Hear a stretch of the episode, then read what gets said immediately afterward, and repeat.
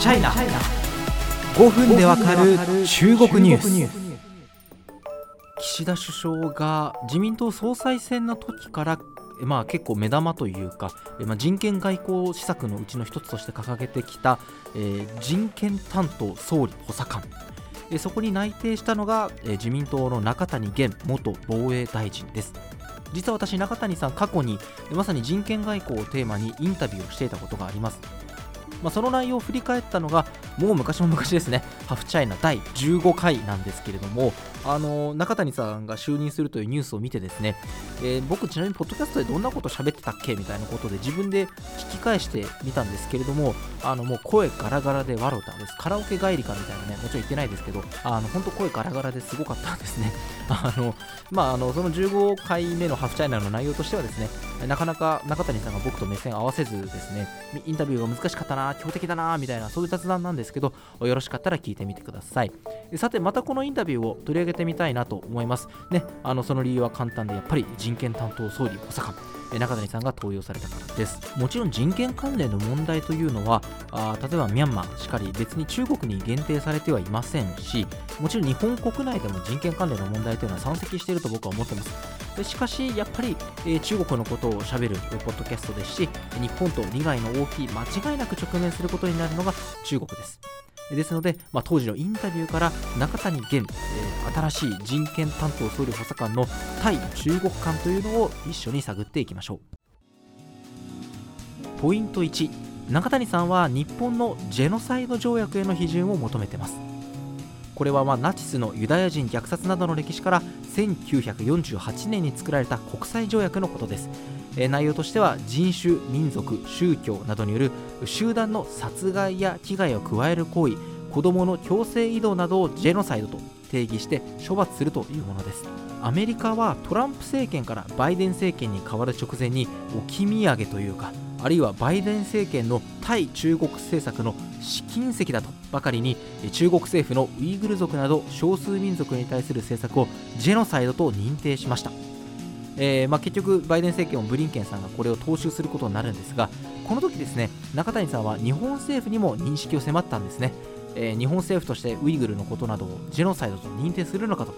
その場所は自民党の外交部会です。まあ、外務省はこれに対して認めていないと回答したということですが中谷さんは私のインタビューで当時のことを振り返りですね外務省に対して全く思考がなかった考えが眠っていたとかなり強く批判してます。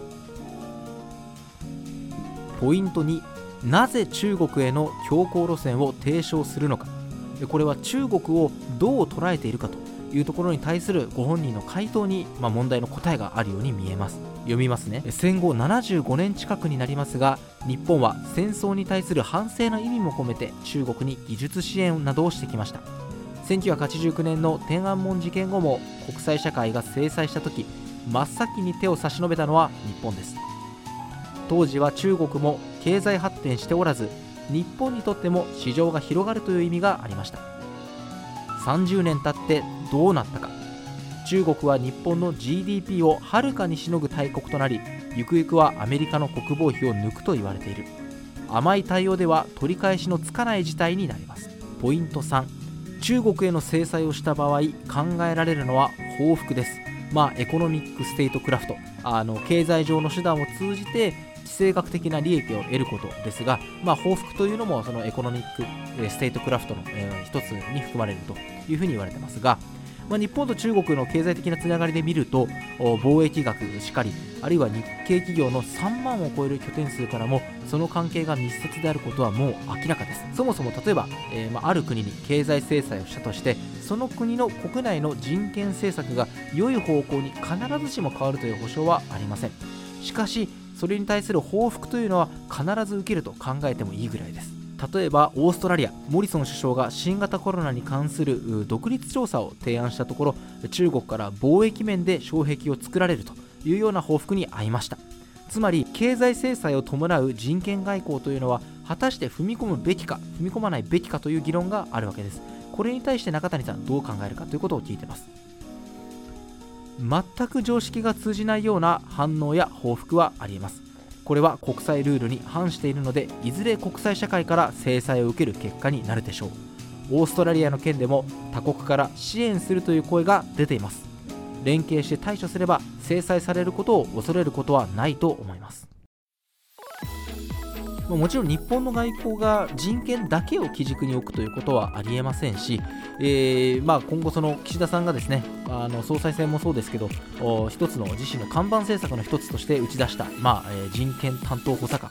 中谷さんがどのようなアクションを起こしていくのかというのは非常に注目ですしこの人権担当補佐官をどのような存在として中国が捉えるかというのも個人的な注目ポイントだと。思ってます。まあ、中谷さん、あの総裁選でね、岸田さんの支援をしたということも今回の、まあ、起用の一因だとも思いますけれども、それ以前に JPAC、対中政策を考える日本のまあ超党派議員連盟、えそのある意味、え、後継団体というかね、まあ、関連関連してできた、え人権断交を考える超党派議連でも、